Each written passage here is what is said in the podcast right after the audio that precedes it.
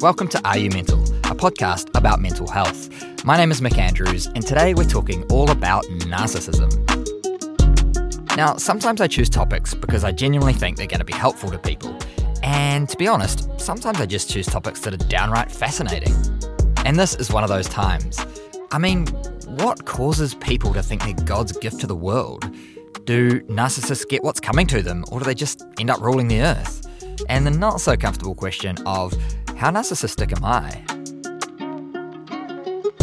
And if you, like me, have at least one individual in your life who expects everything and everyone to just orbit around them, then this episode should give you some insight into them. And even though this episode was born out of fascination, I know now that it's actually going to be very useful to a lot of people as well. As you may know, I'm crowdfunding to help make season 3 of Are You Mental. So if you want to help out with that, you can go to gofundme.com and search Are You Mental. It's all pretty easy. I know this episode's a little bit on the long side, but I was really struggling to cut any more out of it because it's just such fascinating and insightful stuff. So buckle in. We're going to talk to Sarah, who spent 13 years married to a narcissist. I still remember on my wedding day, as my dad was walking me down the aisle, he turned to me and said, It's not too late to back out. And our favourite psychologist, Nettie Cullen, will give us insights into what narcissism is all about. You'll be the centre of their universe while you're meeting their needs. But when they don't need that anymore, then you don't exist for them. And I spent a ridiculous amount of time scouring the earth to find a narcissist who admits to being a narcissist and is happy to talk about it. Now, I don't want any jokes about which country I found this person in, please. She just called me a narcissist. She's like, it's so damn hard to live with a narcissist. So I got on Google, the signs and the traits and the symptoms came up, and I was like, wow, this is me. So, if you throw the word narcissism into Google, you'll quickly learn that it involves an excessive amount of self interest. Makes sense. And if you include the word psychology in your search, it will talk about an unreasonably high sense of self importance, a need for constant attention and admiration, a lack of empathy for others, a preoccupation with success, beauty, or power, and a strong sense of entitlement. But talking with Nettie, I discovered there's a bit more to it than that. Because it's actually a disorder of, of self esteem, and the reality is more that the person with um, presenting in that kind of narcissistic way is actually more commonly the most insecure person in the room. Oh, really? But they've developed a way of defending themselves against that insecurity. Right, so the bluster is to hide the lack of self worth. Yeah, I often think about it as like a pufferfish that's mm. swimming happily mm. through the ocean, and then a threat appears, and and this little pufferfish turns into this massive spiny mm. creature, mm. and it's all there to to defend themselves against the perceived threat. That sort of grandiosity, the can you explain grandiosity briefly? Because it's a big word, and I'm not sure yeah. I know what it means. it's it's having an overinflated um, representation of how wonderful I am, or how special, unique, how exceptional I yeah. am. Okay. So I'm the best, I'm the most beautiful, I'm the most successful. Or, on the other hand, I'm the most maligned, I'm the most victimized, I'm the, the hardest done by. Right. One way or another, I'm special and unique. So self importance. Yes. Yeah, yeah. But but being so important because I've I'm so much more than everybody else. Mm. Whether it's I've suffered more, or I've achieved more, mm. or I'm more beautiful, or I'm mm. smarter, or I'm so special in some way. Very even special. if there's a negative side to it. Yes. And I've, like I said, I've been down a rabbit hole or two in this research process. Mm. And one of the rabbit holes is people who have been the partners of narcissists, Mm. and they get they talk about supply. Yes. You are their supply. Yes. It's like a drug. Like a vampire with blood. Exactly. You know? Yeah, yeah. And and your admiration is like their like you say, their drug. Yeah, and, and very much like an addiction, the person becomes addicted to that validation and admiration and, and reverence. And just needs more and more of it. Yes, and so like any addiction, you know, there's nothing wrong with having a glass of wine, but if that becomes the overriding preoccupation in your life, it becomes a problem.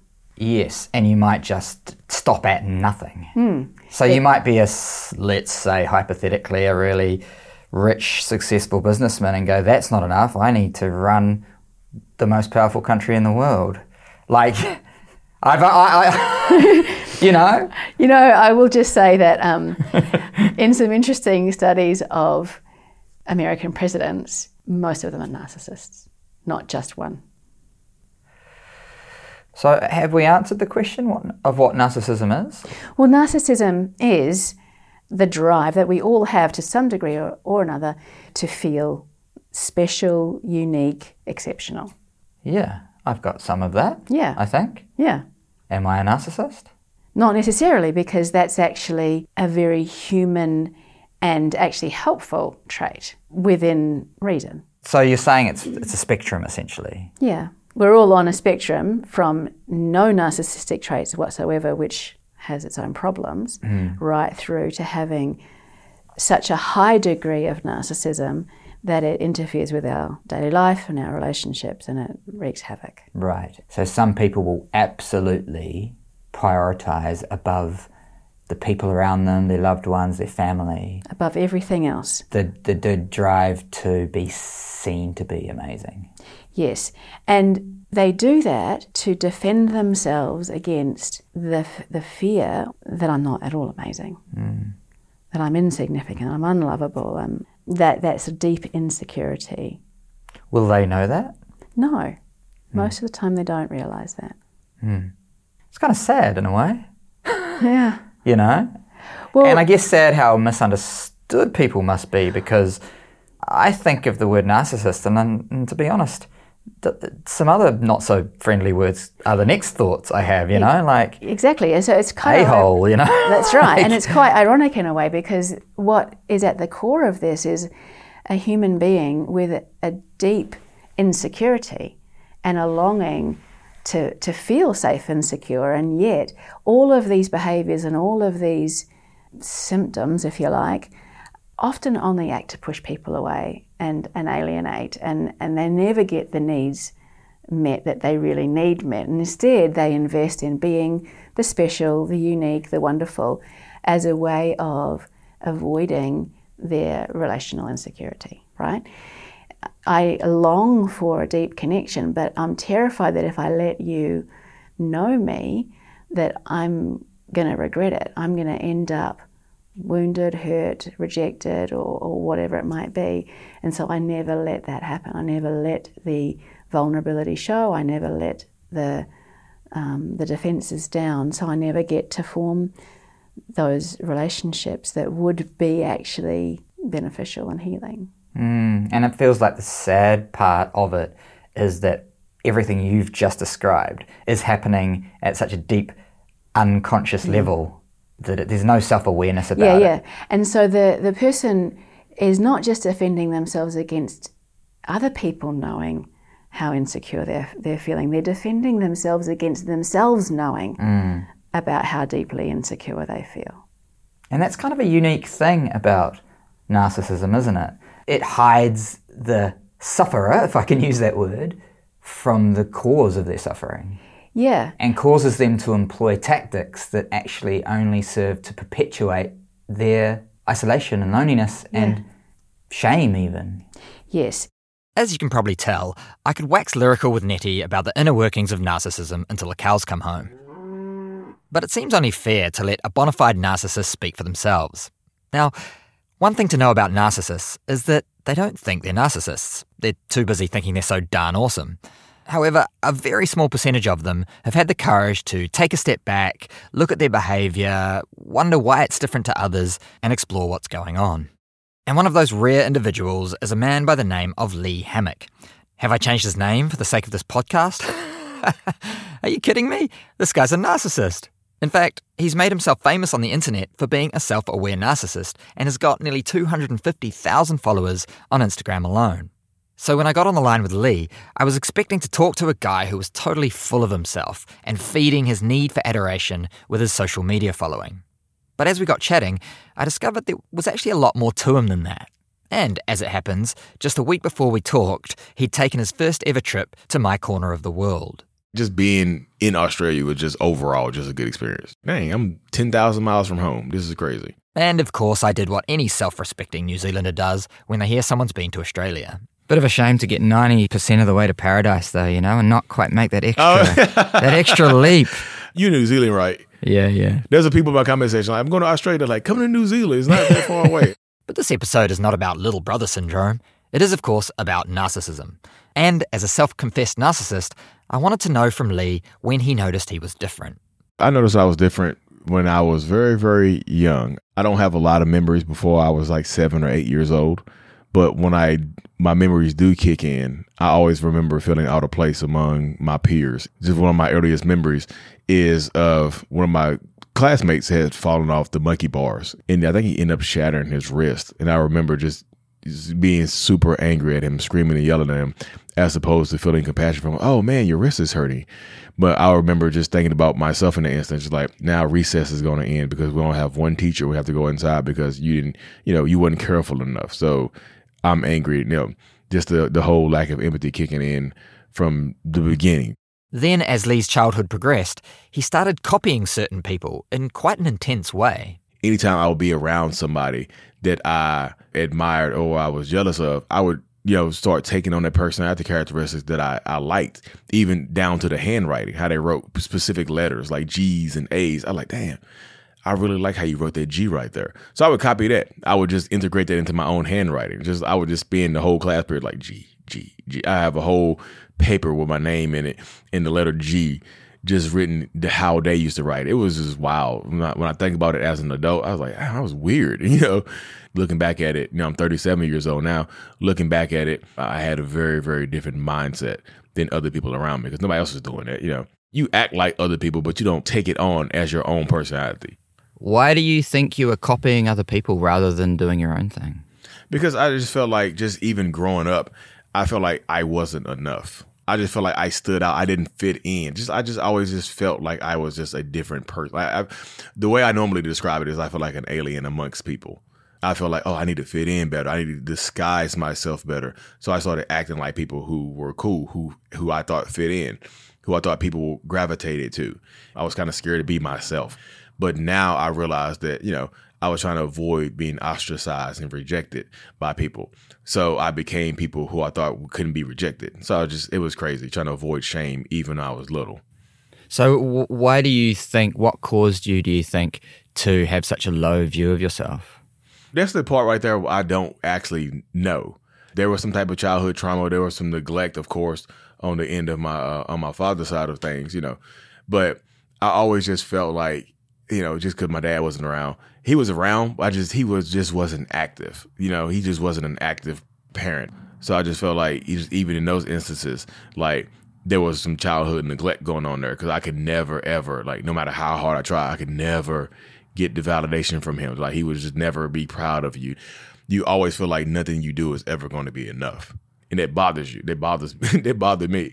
It bothered me until I was, you know, 33, 34 years old when I was in therapy working through that type of stuff. But I don't like I said I don't have a lot of memories before eight, and there's a reason for that. Like something happened to me where my mind kind of shut off to protect me from that from whatever happened. You know, mm. the narcissistic part of me was developed to protect my because I thought I was too weak as a child. So the narcissistic part of me was developed to protect and guard that inner child type stuff. I've actually done some inner child work in therapy where it's kind of it gets kind of very very scary and intense and actually having a physical reaction you know, with my eyes closed. I was getting, I was sweating. I was getting like goosebumps.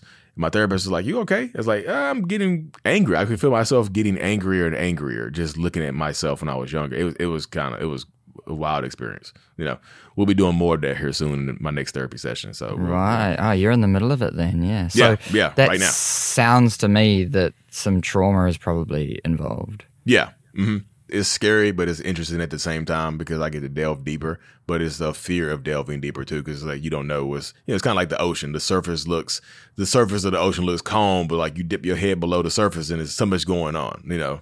What Lee is saying about his relationship with his father and discovering some childhood trauma definitely seems to align with what Nettie told me about where narcissism can come from. The narcissistic character is, again, at its core, an aspect of an insecure attachment, um, an attachment wound. Right. Say more about that. You know, one of the core things that children need is a secure attachment.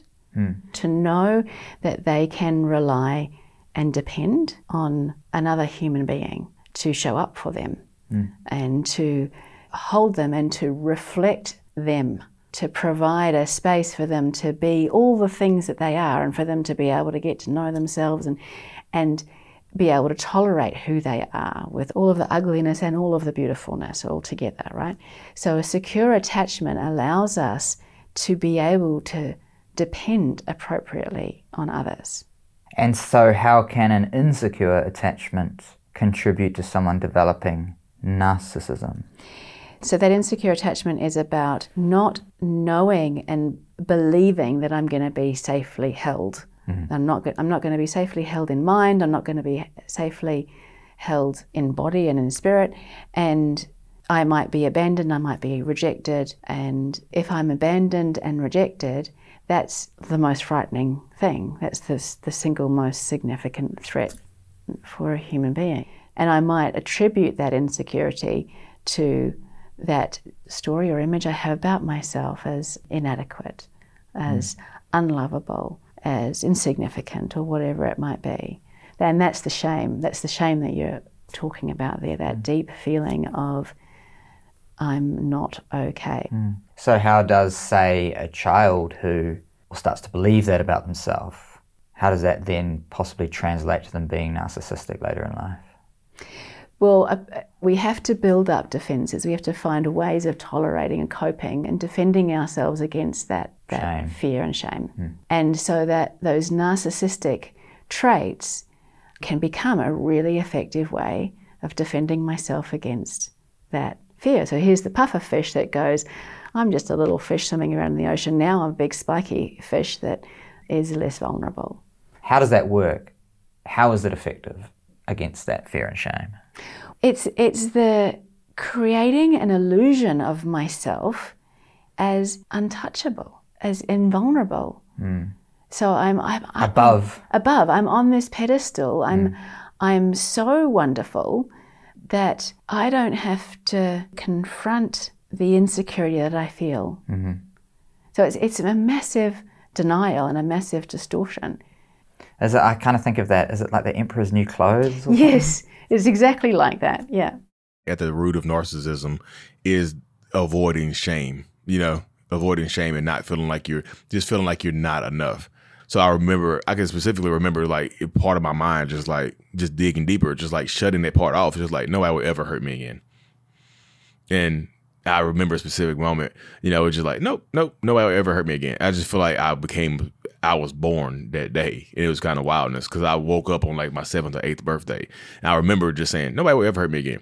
I had no memories before that. I knew who my brother was.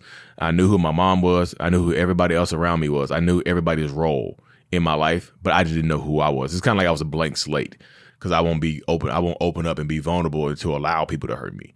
You know. Hi, it's Mick here. I hope you're enjoying Are You Mental? As you can imagine, making this podcast is a pretty time consuming pursuit, and I often get asked how people can support the podcast. So, what you can do is go to GoFundMe.com and search the words Are You Mental? That's GoFundMe.com and search Are You Mental? Okay, on with the episode. So, you heard Nettie say earlier that narcissism is a spectrum, from people who have no narcissistic traits to people who have a healthy amount of narcissism, through to people who are so narcissistic that it interferes with their ability to live life well and have healthy relationships.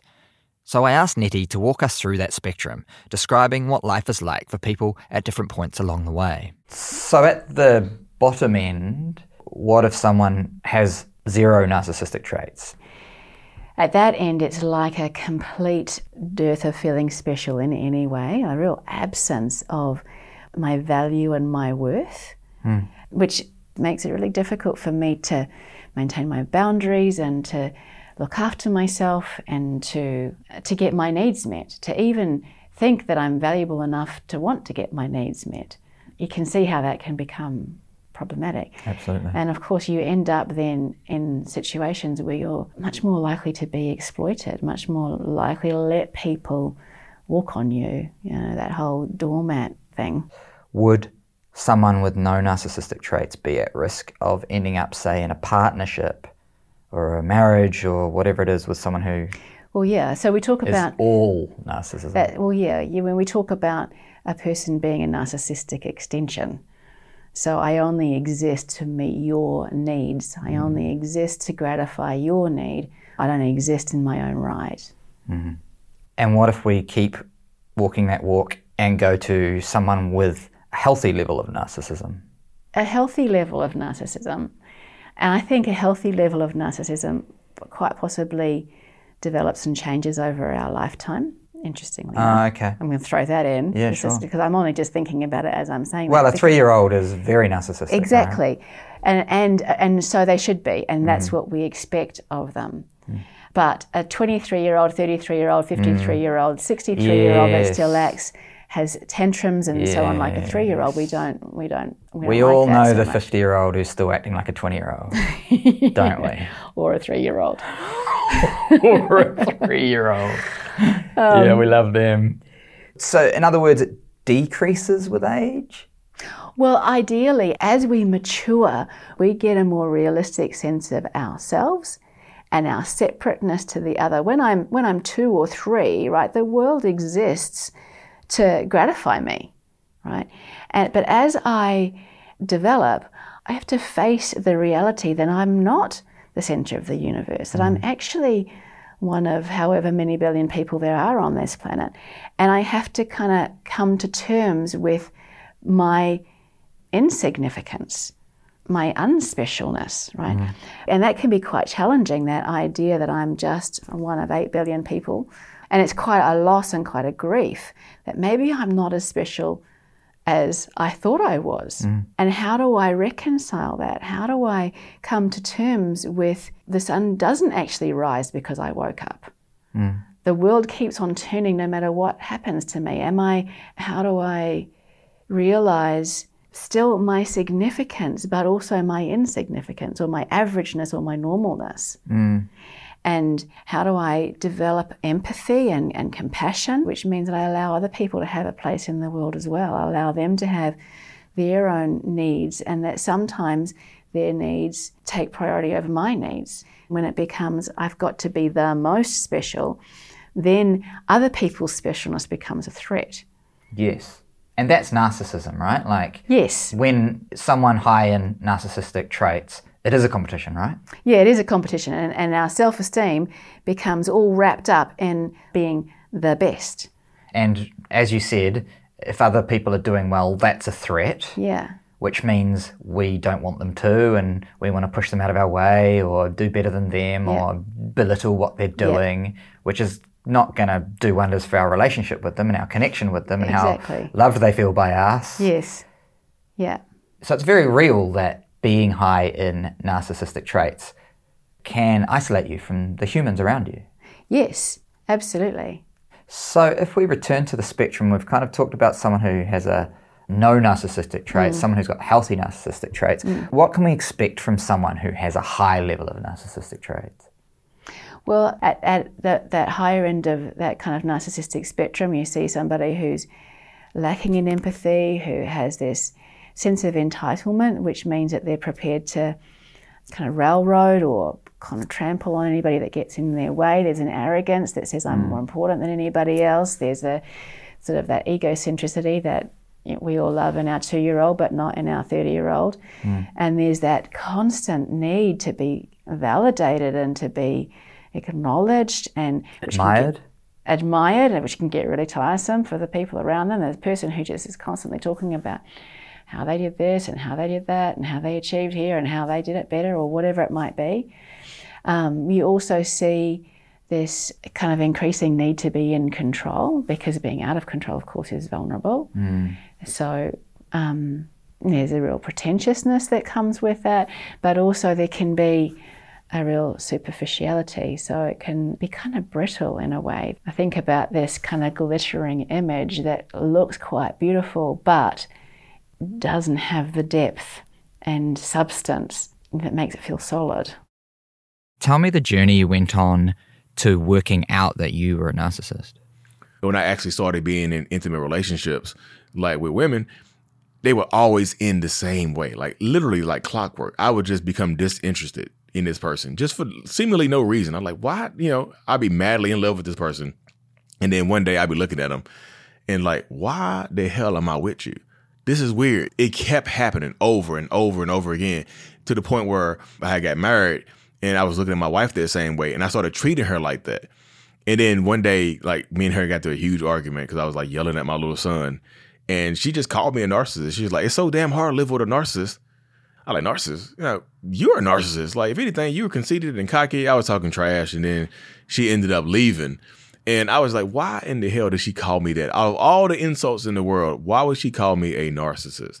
So I got on Google and I typed in the word narcissist, and Google suggested narcissistic personality disorder. Did you mean narcissistic personality disorder? I was like, what the hell is that? And like, I didn't mean that, but like, you know, enter. And then the, the, signs and the traits and the symptoms came up, and I was like, "Wow, wow, wow, wow! Like, wow, this is this is me." And I was just like, "Wow, this explains so much why I've been feeling so different for a long time." It's kind of a cathartic release. I was like, "Wow, mm. this is me." I remember texting my wife. I was like, "Damn, you know what? I looked it up. I am a narcissist." and she, I'm not even joking with you. It's like I think I have a personality disorder. And like, you know what? I also looked up. There's no cure for it. So the only thing I can do is go to therapy. you know, I have this for life. So the only thing I can do is go to therapy. When you looked up that stuff on Google, when the, the, the traits of a narcissist came up, what what are say a couple of things that really jumped out at you? At like, oh, that's me. The the lack of empathy, definitely. The delusions of grandeur that jumped off the the screen at me. Tell you me know, about that. What's it? How do you experience delusions of grandeur? Because I always thought I would deserve to be better off than what I was. You know what I mean? I was like, why am I not better in this? Why am I not a higher position in this job? I need I need to own this company with no education, no background, no experience. I, like, I need I should be in charge of everybody. I always want more. Like I should be in the NFL. I should be in the NBA. What am I doing here? You know, I need to be a famous actor. Why am I not acting beside The Rock? I will be watching a movie and be like, I can do this role better than them. No acting experience, no nothing. I was special just because I was me no qualifications, no nothing. I'm just special because I'm me. You know, this and in, and right in some here. way superior to others. Yeah, yep. It sucks to read that type of stuff because it's not good, but it's also at least I know, have an idea of who I am and what what I have going on. So that helped me out a lot right there. As Lee has alluded to, people at the top end of the narcissism spectrum can be diagnosed with narcissistic personality disorder. I asked Nettie when narcissism becomes NPD when it tips over into a kind of realm that has such a profound impact on the person's life that their functioning is impaired, that's when it becomes a disorder. Mm. So when narcissistic traits pervade all a person's relationships, mm. and like an addiction, it becomes the kind of defining feature of that person's existence. Mm. And that's when you get relationships that are exploitative, you get those severe deficits in empathy. So, going back to Lee, he has officially been diagnosed with narcissistic personality disorder. And even though he's done a lot of work on himself since, he still can't experience empathy the way most of us can. So, when I'm talking to people, which I do every single day, it gets to that point where they'll be boohoo crying, you know, about their experience. And I'm just like, okay, I, I understand why you're crying. I just don't cry with you. You know, I get it. I understand the pain you must have experienced when your husband left you for your your best friend. I understand the pain you feel. I understand why you're crying. I just don't feel like I don't not gonna cry with you. You don't feel it. I don't feel it. No, because I, I didn't do anything to him. So it's cognitive empathy. It's not it's, it's not effective empathy. Okay, so hopefully by now you have a good idea of what narcissism is, what can cause it to develop, and how narcissistic people behave. But one fact that it would be wrong to leave out is that many narcissists hurt people, and often in deep and destructive ways. And the people who pay the price for their endless self absorption are the people closest to them. I was blown away by the sheer size and number of the Facebook groups devoted to the victims of narcissistic abuse. So I went searching for someone who'd had the unfortunate experience of living with a narcissist. But in the end, it was a pretty quick search. I put a post on Facebook, and within a couple days, two people I know had replied. One of them, and I'm not using her real name, was Sarah. One, two, three, four, five, six, seven, eight, nine, ten. Thank you very much. Thank you. No problem. So, Sarah was a friend of mine back in our teenage years, and I noticed that the previous Facebook message we'd swapped was from 2007. In the meantime, Sarah had had the misfortune of being married to a narcissist for 13 years. And at this point, I should probably say that I'm not making a call on whether Sarah's ex husband has narcissistic personality disorder, and even how high up the spectrum he is. I'll let you decide that for yourself. So I got Sarah to wind the clock all the way back to 2004 when she met the man who would become her husband. I was at a nightclub in town, got dancing and talking, and then gave him my number and he called me the next day and we went out and then he was going back overseas so we kept in touch via emails back in those days still, and then started a relationship really through um, emails. So, this guy she met, we're going to call him Ruben, was a Kiwi, which, by the way, is a New Zealander, and he was living in Australia. And the more they got chatting, the more things seemed to line up. He was a pilot, and my grandfather was a pilot, and I always felt a strong connection to him, my grandfather, even though I never met him. Yeah, I thought that was great, and I also found out that he had a dog, and I, you know, I love dogs. Ruben started showing Sarah the kind of attention she hadn't experienced before. I mean, I've never had a long term relationship before. To be honest, I hadn't really had a relationship before that. So I didn't really know the territory I was getting into, but it must have been about a week after I met him, he had sent a dozen red roses to my school. And I was like, wow, this is intense. Okay, maybe he's got stronger feelings for me than I thought. Sarah got caught up in the whirlwind that is the first few weeks of a brand new relationship. But three months in, he had a little news for her. And he told me that he was actually in a relationship with somebody else at that time. Oh. So three um, months in. Three months in, yeah. And I thought, okay, well, he's been open and honest with me. He told me that she wasn't someone who he expected to marry, but he could see more of that in the qualities that I had. So even during shocking news, he was trying to, um, I guess, butter me up and make me still feel like I was his priority and not the other person. And she also was a, a New Zealander and she was living over there in Australia. Was she over there for him? Yeah. Oh. But I wanted it to be, yeah, I wanted it to be sorted. I didn't want to be the other woman, even though I w- actually was. And he kept, he was with both of you. Yeah for a good two, three months. Yeah. How did that feel for you? It did feel awkward. Um, some of my friends had met him that first night, and one of the girls had said to me before I moved over that I was making the biggest mistake of my life. Hmm. Was she right? She was right. Hmm. My family had met him and they said, Look, you know, it's up to you, totally up to you. If, if you think that he's right for you, then we'll support you 100%. Was there a but behind that, do you think? but I still remember on my wedding day, as my dad was walking me down the aisle, he turned to me and said, "It's not, it's, it's not too late to back out." Wow. Despite a couple of well-intentioned warnings, Sarah was in love and married Ruben in 2005. But it didn't take long for his narcissism to rear its head. And by the time they'd been married for a couple of years, Sarah was dealing with Ruben's destructive behaviour on a daily basis. It was all about him and how great he was, and I felt like he had no empathy. Like when I had any concerns, he just looked at, he said I was emotional and it was all in my head, and that I wasn't experienced in relationships, therefore I, I didn't know, you know, what a real relationship really was. I, I wasn't thought about. And I think more of his behaviors or narcissistic behaviors, I think, came about after children mm. because he wasn't the centre of attention anymore. I didn't realise how miserable I had become. Mm. Yeah, it's, it's hard. You, you expect that your best friend and your confidant is your partner, the person that you're married to. You expect them to show you the most grace and love, and then you realise that that hasn't happened and it hasn't happened for some time, that instead, you were the one getting blamed for everything. And whenever you came up with any concerns, it was rubbish. I didn't know what I was talking about. And I was just dismissed. And it was never a happy wife, a happy life. It was always happy husband, happy life. Mm. And um, you get to a part where, a point, sorry, where you know exactly what he's going to say and what he thinks, so you don't say anything. Mm. You just shut up and you do. You just get on with it. He was toxic. I was curious to know whether Sarah felt like Ruben loved her he doesn't know what true love is. And I think that he really doesn't understand the relationship as a two way giving. He would always push me to do things that was not really what I wanted to do. Hmm. For me, true love is the love that I've got from my friends and my family, of them sticking by and supporting and, you know, making sure that I'm okay. That didn't really happen in our relationship.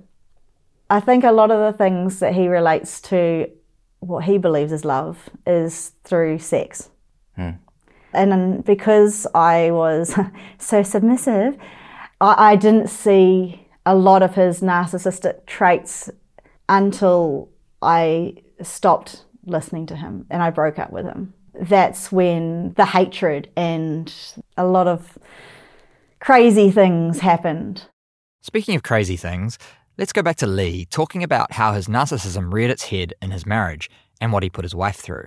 I would always like you know demean my wife and just devalue her her experiences. Just in not just my wife, in my previous relationship partners as well. Everybody would get the same type of behavior. Sooner or later, something would set me off to make me start down this path of devaluing. Something would set me off to make me start down this path of treating people badly. You know, I'm not the physically violent person because I always used to. This used to be a badge of honor of mine. I was like, I don't have to hit you to hurt you. You know, I can, but that doesn't do me any good. I can use my words to hurt you. So I was always use like just saying the meanest, the, the the most heinous stuff that you can say to people, like weaponizing people's trauma against them. Oh, your mom died. Did she kill herself because of you? You know, stuff like that. Oh, your your dad your dad abandoned you. I would have left you too. Like look at you how you turned out. You know, just stuff like that. I would say some mean stuff. You know, What's it like now looking back at knowing you said stuff that cruel? Oh yeah, I so now I look back at it like, man, it was mean. Yeah, that was super mean, and I can't, I can't take it back. The only thing I do now is not say that type of stuff now, and and just try to be better. You you can't take that back. So I can't just say no, that was that wasn't me. No, it was me. It was, and I cannot apologize enough for saying that horrible, evil stuff to you. I cannot apologize enough. The only thing I can do is promise that I won't say that type of stuff again, and just promise to be better. Let's go back to Sarah talking about what was important to her husband. Stuff's important to him. The flash cars, a flash house, the latest and greatest. And, you know, his parents had a bit of that going on. So I think it, in a way, showed his parents that he was doing well, that he was achieving in life because he had all this stuff. I didn't care about stuff. What do you think was behind his love of stuff? I don't think he understood what true self worth or true accomplishment actually was. You know, it was all about titles, where he was in his work, what he had, and he liked to kind of show off his prowess to everyone else so that everyone else could see how great he was. Hmm, wow. so, what was the center of his world? Himself. What did he think of himself? Maybe he doesn't know his true self. He, he he's only what you see on the outside. Yeah. I think he looks at bettering himself as showing people what he's got, yeah, or where he is in life. What was his relationship with admiration like? Even though he was born in New Zealand, he joined the Australian Defence Force and became a helicopter pilot there. He loved that his status, his work status, that he was a pilot, that he he liked that the people below him had to salute him. He wanted people to admire him and what he does. It became like an addiction that he needed to have some positive stuff that is said about him or gratitude to him or praise to him to puff up his feathers, you know. I think it was more of an, an addiction than anything else. Let's go back now to my chat with our psychologist, Nettie. So, I appreciate the fact that you're taking quite a empathetic, compassionate approach to s- narcissists, essentially. That, it, that, that deep down it's this sad lack of self love in a Well, it's a human struggling. Yeah. Hmm. But at the other side of that coin is just to repeat some of the things you've mentioned about the qualities of a narcissist. We're talking about arrogance, lack of empathy. They think they're special. They'll take advantage of others to get what they hmm. want. They're self important. They're entitled. They want to be constantly admired. These are not, I mean, they're not very nice qualities. But the funny thing is, you know, when a, when when a person is getting all those needs met, it's a little bit like the addict who's had their hit. They're all good and they can be they can be just absolutely delightful to be around. But at whose expense? Exactly, because it does come at quite a high price sometimes. So, Especially if you're, it's one thing to be their colleague, but it's another thing to be their husband or wife or child. Yeah, and it depends on the, nature of the relationship, what kind of impact it might end up having. So, what could someone expect? Let's say someone is the partner of a narcissist. Mm. What's that experience likely to be like? Wow. Like, I mean, when everything's going well, it's wonderful, right? And this is part of what can be captivating because when when everything's going well and that, that person is not feeling threatened and they're not feeling insecure, then often a person with a lot of narcissistic traits are a delight to be around mm. because they are engaging and they are Extroverted, funny. yeah, but being in a relationship with somebody who, who displays those kinds of traits can feel like not really existing for your own self. You know, not mm. really being listened to, not really being seen and heard, and not being valid yourself. It's an interesting kind of projection that happens. And kind of what that means is that part of two separate and distinct individuals connecting in a relationship is about that mirroring that you get from mm. being in a relationship with another. Part of falling in love is kind of getting a glimpse of yourself from the point of view of the other person. Absolutely. But then when you live with a person who doesn't reflect you, we don't get a sense of ourselves reflected in the other, mm. which is quite distressing. Mm. It's quite dehumanizing. And that I, I see that as being because they actually don't care about you. No, they don't. They only care about you in as much as you meet their needs, mm. Or make them look good. or which, is- which is meeting their needs. right. Yeah. Yeah. Yeah. So otherwise, they don't think about you. Mm. You'll be the center of their universe while you're meeting their needs. Mm. But when they don't need that anymore, then you don't exist for them. It's horrible. Yeah, it is horrible. the only times I got anything for like a Valentine's Day or an anniversary, if he remembered, was actually when I realized something was going on and I felt like he was having an affair. And then I got flowers. And was he having an affair? Yes. Yes. I found out that she got flowers, even more expensive flowers than what I got. Yes, he had a, a few affairs. And I'd find him hiding out in the garage or around the side of the house. And I'm like, oh, who are you talking to? Why are you being so, you know, what, you know, what, what, are you having a go at me? Do you not trust me? You know, he'd turn it around to me to make me think that I'm going crazy. Um, he couldn't get it up. He had started taking Viagra. And as a person in a relationship, when you know that he is very much a physical person and all of a sudden he's not reacting to you anymore, that was weird for me. And he was constantly on his phone. When I'd roll over, I'd see the light of his phone on and he's messaging. So early hours of a mor- um, one morning, I said to him, "Look, what the hell is going on?" And he told me. He said, "Look, I actually met someone while I was overseas. I actually met a couple of people. The first one I found out later was a stripper, and the other other girl was someone who he felt sorry for, like he was trying to be the knight in shining armor." And I was just lying there in absolute shock hmm. going, what the hell? Anyway, after he had dealt all his stuff that he, some of the stuff anyway, he obviously felt better, so he fell asleep. I obviously couldn't fall asleep after that. I went outside and I was like, who the hell am I going to talk to? What am I going to do? I figured New Zealand's two hours ahead, so I rang his mum. And I, I've always had quite a close connection with his mum. And she said, kick him out. So I, I went into the room and I said, Look, I can't have you here. Get your stuff and be gone. I said to the kids, Look, your dad's kind of in timeout at the moment. He's going to stay with somebody else because he's, he's broken mummy's heart. Um, my eldest son said to me, Oh, are you guys separating? And I said, I don't know yet, darling. He goes, Oh, he's always yelling at you anyway, mum. And my heart just broke thinking, Oh my goodness. I didn't, you know, I try and stop the kids from hearing the stuff, but he knew. How was he able to hurt you that much? Good question. I think it is all linked to that lack of empathy. He just cannot see how his actions can affect other people. I think he, in his eyes, he deserved better, and I wasn't giving him everything that he expects or wants in his life. He needs someone to be there for him and him alone, and him be the focus of of everything. When he told you that he'd had an affair, multiple affairs, Yeah. and hurt you that much, what was his yeah, what was his response? He was like, Oh, I was thinking about having her as our next au pair. The woman he'd had an affair with. Yeah, I'm not that kind of person. I'm you're not having two wives. He didn't have any real remorse. I don't even remember if he even apologized for it. And it just clicked in my head. I was like going, what the hell am I doing? He is so gone.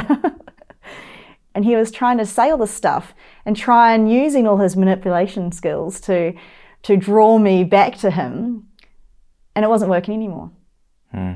I just let him talk and talk and talk and talk, and I just stopped responding. Hmm. And he he hated that. It's a the biggest thing if you're ever having to deal with a narcissist is to not respond, because they are trying to get a response out of you. One thing I saw mentioned online a lot is narcissistic rage. So I asked Nettie what that was all about. When there's what we call a narcissistic injury, Is that just a flash way of saying they don't get what they want? Yes, it is. They don't get what they want, and what it represents to them is they're being told they're not as important as they Need to be. need to be. They mm. need to believe that they are. So that's the narcissistic injury, and being told that they're not that special. Hmm. and that can that can trigger that rage that you're talking about. That very fiery, defensive rage. So when there's feedback or criticism, you know, you'll see that very strong reaction sometimes. even if it's not, even if it's the most kind and, and gentle feedback, the reaction can be quite extreme. Did he have an anger problem? Yes. Yeah.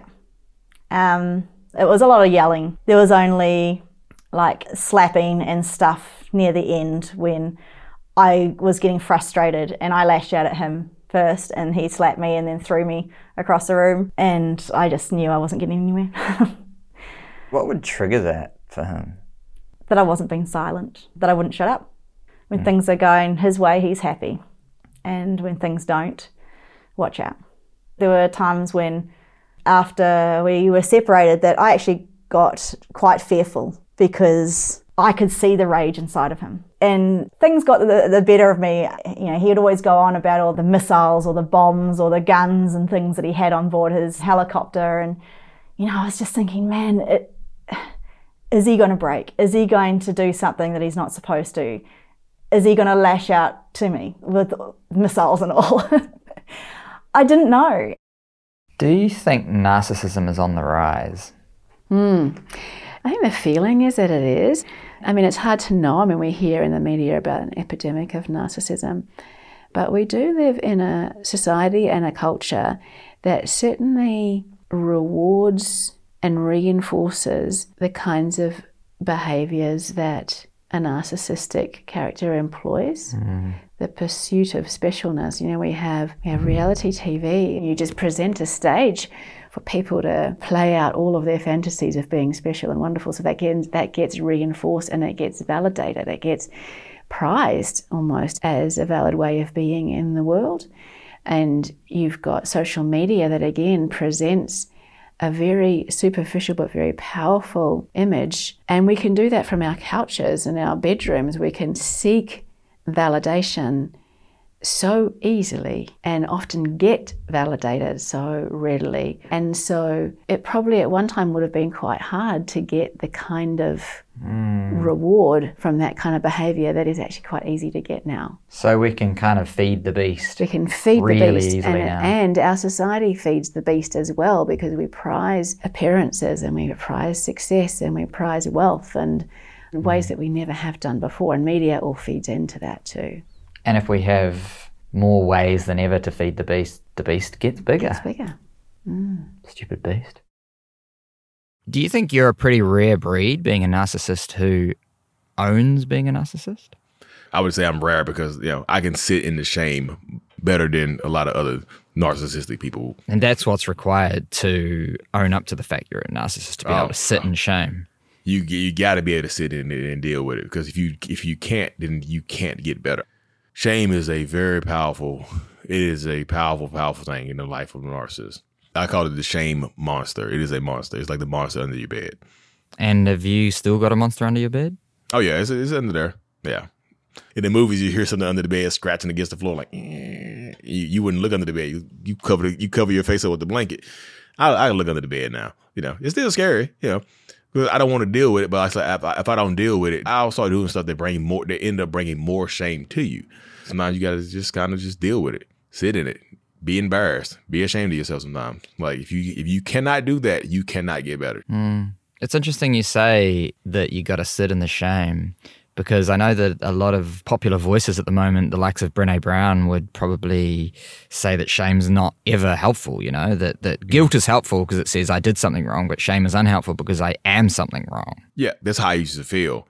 You know, you're wrong or you're bad, you're a horrible person. That's what the shame monster is saying. You're horrible, you're a bad person, you're this, you'll never be enough. It's talking to you. You know, it really is talking. It's like a voice. It's it's a monster. You know, you can hear it. But now I'm just like, I acknowledge that it exists, and that it, it doesn't mean that it's right. You know, the ah. shame monster exists, but the stuff that it's just because it's saying this stuff to you doesn't make it right. Because you say I'm not good enough, doesn't mean I'm not good enough. Right. Okay. So you're acknowledging its existence, Yeah. and you're acknowledging what it's saying, but you don't mm-hmm. have to believe it. You don't have to believe it. Yeah, exactly. Mm. I'm curious to know how's your marriage now? Uh, it's a lot better than what it used to be. My wife would say that she would agree with that now. That the last three years have been better than the first seven, eight years, exponentially better because she we can communicate on a very different level right now. You know, than what we used to could. Like she can speak her piece and say what's on her mind and not feel sh- uh, scared to say it. So, what kind of tools and strategies do the two of you employ now to manage your narcissism in your marriage? So I feel like she sees her own personal therapist. You know, I see my therapist, and I just feel like we come to, we come together in the middle, and we just we we talk. You know, we still argue sometimes, yeah, but it doesn't get to the point where we just like I'm leaving. It doesn't get to that point anymore. You know, there's a lot more understanding because we, you know, if we're gonna if there's gonna be some conflict, we handle it before it gets to the point where it's gonna blow up. You know, it helps the relationship dynamic, even with my kids, because I've been working on myself and coming from a place of, you know, more caring and understanding their emotions. Even though I don't get deep into their emotions, I understand them and I can just talk to them. It's like, yeah, I get why you're crying. You can cry. You're a human being. Let it out. I'll make a joke like, I don't cry. I really don't cry. I've cried two or three times in the last 17 years. You know, I can count Wow. but y'all can cry. you know, cry, cry it out, let it out. So, uh, obviously, as a narcissist, you can't experience empathy, you can't feel other people's feelings, but can you love and care for other people? Yeah. So I feel, I- can feel other people's feelings to a certain extent until it gets uncomfortable for me. But I can like for my kids, I just feel like it's different. You know, for my kids and people who are closer to me, I, I just feel like it's a lot different because I'm I'm connected to them because I actually want to to see them do better than me. You know. So I work extra hard, even in my therapy sessions, to just understand the kids are gonna be kids. Even sometimes when they cry, I sometimes honestly when they cry, it gets on my nerves. I used to get angry when they cry. I'm like, oh my, here we go again, because I didn't want to deal with their emotions. But now I I sit in it. I'll talk to them. I was like, look, you can cry, man, because they used to be ashamed to cry in front of me. I Now I'm just like, look, you can cry. Hmm. You're a human being. Don't hold it back, because if you hold it back, you turn out like me. You don't want to be like me. You know, I'll make a joke. you know, I actually don't want them following in my footsteps. I want them to make their own paths. Like you see my footsteps, go, go around them. Don't go through. them. You, you can see my little Crocs, you know, the Croc footprints right there. Just go around them. Don't not go. Do not try to fit into them. You know. Did he think he deserved special treatment? I think he thrived from it. And when he wasn't getting it, then he went somewhere else for it. And I mean, already that's the person that he um, that we broke up over has also now left. She's gone back to America, so now he's on to the next one. And you know, doing lots of fun things, cool things, expensive things to try and butter up to get that same praise and accepta- acceptance from, to make him feel wanted and needed and give him some power, I guess. Hmm. I don't think he'll ever change. So, what if I, let's just be very hypothetical for a second, what if I, in hearing all this, think, you know what, I am often motivated by wanting to look good, be good, be special, succeed at stuff, win the race. Mm. What if I've noticed that? How do I turn that around? How do I make that less of a focus? Well, again, I suppose the question is how problematic might that pursuit be for you? Because, you know, wanting to achieve and wanting to be successful, that's not a problem in itself. Mm. Only when it takes over everything else. And but I guess part of what you're saying there is that what you're identifying there is an awareness of something that's driving you. Mm. And when we're more aware of some of the things that motivate us, then we can make more conscious choices about how we're going to act, mm. how we're going to temper it, how we're going to regulate it. So if I can recognize that I'm driven by competition, and then that competes perhaps with some other values that I hold, whether it be around valuing other human beings and not treating them like doormats, then I can temper it and I can go, okay, I've got these mixed feelings. How am I going to grow with that? How am I going to become more aligned with my values without denying the other stuff that's important to me too, which might well be achievement. You know, achievement and success are really satisfying and really rewarding experiences. But when they become the only thing that's important to us, then that's when it becomes a problem. So, changing tack slightly, despite what we kind of know about what's going on internally with, with narcissistic people, the reality is they're out there and sometimes doing damage mm. and being prickly, being the mm. puffer fish. Mm. What should we do with the narcissistic people in our lives? Mm. Stay away? Because that that's not a bad option, right? Um, potentially, however, it's not always. It isn't always an option. What if it is? Do we avoid them? Do we stay engaged? Do we ha- try and change them? Do we just try and manage it best Well, we can? I, I think to start with, it's about establishing some realistic expectations. Hmm. If we're expecting the narcissist in our life to be the one that we get empathy and care and attention from, we're going to keep on being disappointed. Very often in that dynamic, we get sucked into almost like a tennis match, you know, things getting lobbed backwards and forwards. And we often end up doing that because, on some level, it meets a kind of corresponding need in ourselves mm. or, a, or a corresponding lack or vulnerability or something, you know. well, I know that who I interviewed in this room last week is a self-confessed people pleaser, Yeah, and she was married to a narcissist. yeah. So it, it was kind of in this weird kind of symbiotic, like he needed the admiration and she needed to please him. Yes. Yeah. And we set ourselves these challenges. If I could just achieve this, then I'll be able to believe that I'm actually okay. And it's never going to be enough, right? The, if you're looking for validation from other people, it's never going to be enough. And so it becomes this perpetual rally that just goes on and on and on. And what if you just don't hit the ball back? What if you decide to step out of that dynamic and rather than being automatically drawn into it, think about how do I how, how do I want to live? What are my priorities? What are my needs and, and what's a more realistic way of getting those needs met? Am I pouring all of my energy into this black hole that is never actually going to give me back what I'm needing and what I'm wanting. Doesn't mean that you necessarily end the relationship with the person, but maybe you decide how you're going. But it could, that could It be. could. It could. Yep, it could. Um, but it might be about changing the way you engage in that relationship. Like if someone's listening to this, what are two or three things that they could look out for if they're suspicious that they're, say, married to a narcissist? So the first thing I would say that you can look out for is how you feel. You know, do you feel like you can be yours? Do you feel like you're more yourself in other groups of people or around your partner? Even my wife in that situation, I had a video that went viral recently about how she used to act differently around other people. She used to be so happy and joyful out in public, just like smiling, happy, cracking jokes. We get home, it was just like zip it up, and I get this boring, lazy version of you. And through therapy, I was talking to my therapist about that. She's like, "Yeah, it's because of you." My my therapist, she'd be keeping it real. That's your fault. you know, what I, mean?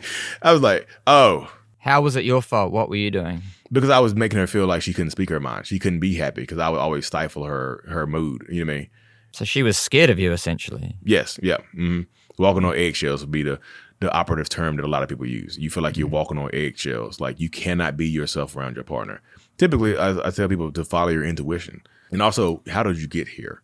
Were you vulnerable when you first met this person? Did it move super fast to get here? Did you actually know this person before you got married, before y'all moved in together? Or y'all just, was it a whirlwind romance and y'all just went to Vegas and eloped? And like, hey, we, we're married. Did you mm-hmm. actually know this person? I just feel like mm-hmm. there's there's some telltale signs that people can kind of look out for. Just, it typically is how you feel, honestly. You just feel different around this person. You cannot be, if you feel like you cannot be yourself around this person, you might very well be in a toxic relationship. And like, are they treating other people better than they're treating you? Like, do you get the bad version of them? Are they treating you horribly, but making everybody else feel like the top of the world? Did he gaslight you? Definitely. What I did didn't even know what gaslighting was until afterwards. Um, he would just constantly just, what are you talking about? You're crazy. This is, look at you right now because I was, you know, you become physically frustrated, whether it be, you know, digging your nails into your legs, you know, self harming yourself pretty much, or, you know, wanting to jump out of a car because this person is driving you crazy because they're trying to trigger you. They're trying to make you second guess yourself, and it, it's not nice. Where do you think hope lies for narcissists? I just feel like you have to have hope for yourself to to get better, to fight against the odds and whatnot. So I feel like the hope lies in the whoever the person is. Like you have to want more. When I first got started, like I said, on this journey, there was a group of self-aware narcissists. Like a lot of people were diagnosed with it. It was only like 50 or 60 people in that group, maybe 100 people in it. It was a very, very small group. Um, that same group now has like nine, 10,000 people in it. Wow. But a lot of people in, who joined those groups had lost hope. Like a lot of people, and that's why I kind of started my platform. A lot of people would join those groups and act like their life was over because they had a personality disorder. It was like, I'm a narcissist, my life is over. I'm like, damn, that sucks to think like that. You know what I mean? Uh, why do you got to feel that way? And some people people would join that group. They would create fake Facebook pages to join those groups because they thought their boss would find out. And my boss hates narcissists. They're gonna fire me if they find out I have a personality disorder. Like, wow. I we gotta live like that in, in darkness. It's kind of like you gotta like a secret society. Like, yeah, you gotta live in darkness. And I didn't feel that way. So one of the tenets of my platform when I first got it started was to show narcissists themselves that if you put the work in, you can live a more fulfilling life. You absolutely can.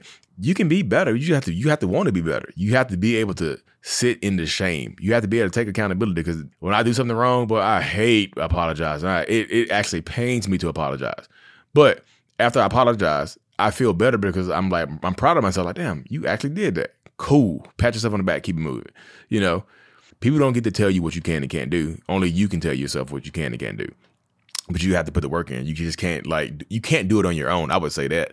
There's no way in hell I would be here right now able to, verbalize my thoughts and things like that, like I'm doing to you right now. If I wouldn't have sat in a therapist chair, there's no, there's no way. I, I've read, I probably read a hundred books before I sat in a therapist chair, and I was still treating people horribly before that because I didn't know what was going on with me. You know, I wasn't accepting of who I was. That's why I was reading so much, trying to change who I was.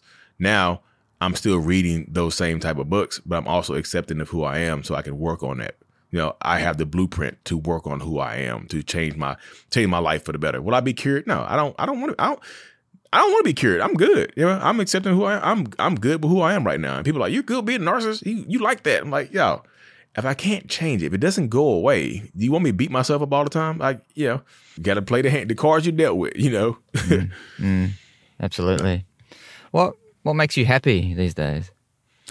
Actually, the the thing, like I said, other than my, my my family and just sometimes just I consider and be happiness with them. Sometimes, like I think the thing that makes me happiest now is actually changing people's lives for the for for the better. I actually love when people tell me, "I, you know, hey, you saved my life," you know, because I do meetups. Like even I was in, I you know, Australia is ten thousand miles away from my house, and I was just like, "Hey guys, like, if y'all follow, happen to follow me, I'll be at this restaurant bar tonight at four o'clock if y'all want to come say hey."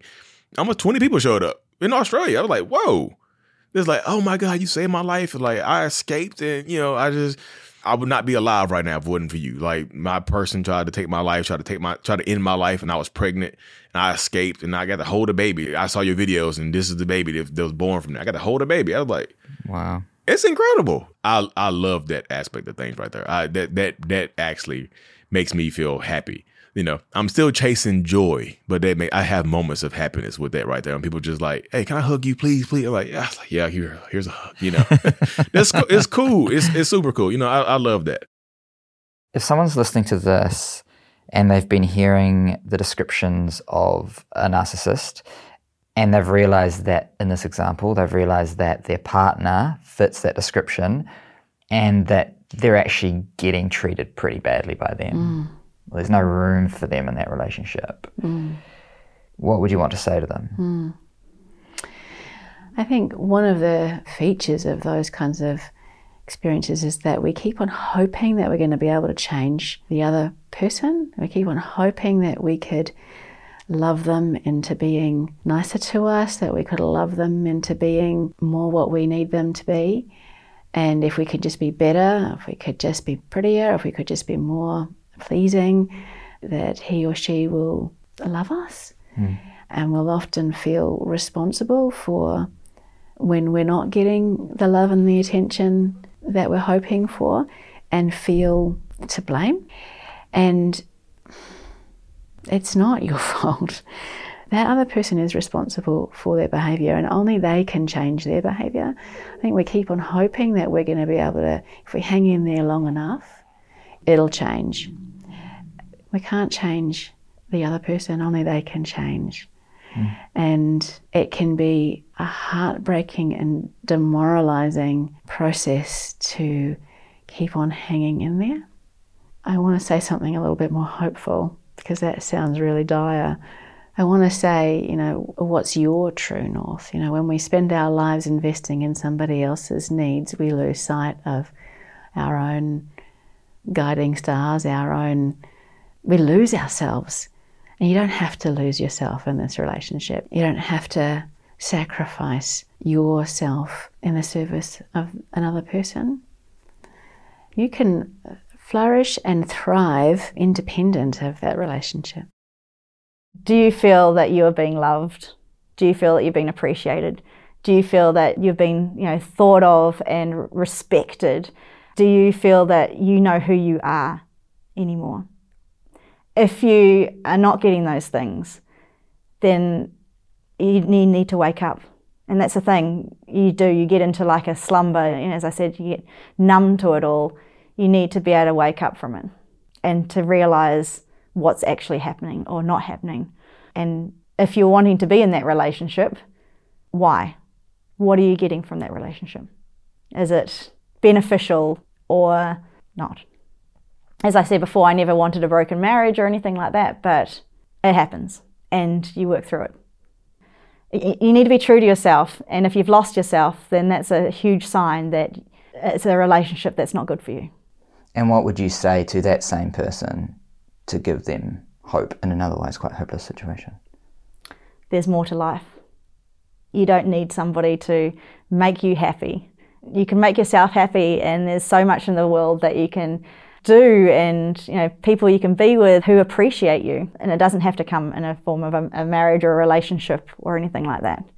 Um, are you who you hoped that you would be at this stage in your life? What do you want for your future? What, what are the good things that can lie on the other side of that? well, you actually can get to happiness. you can actually be loved.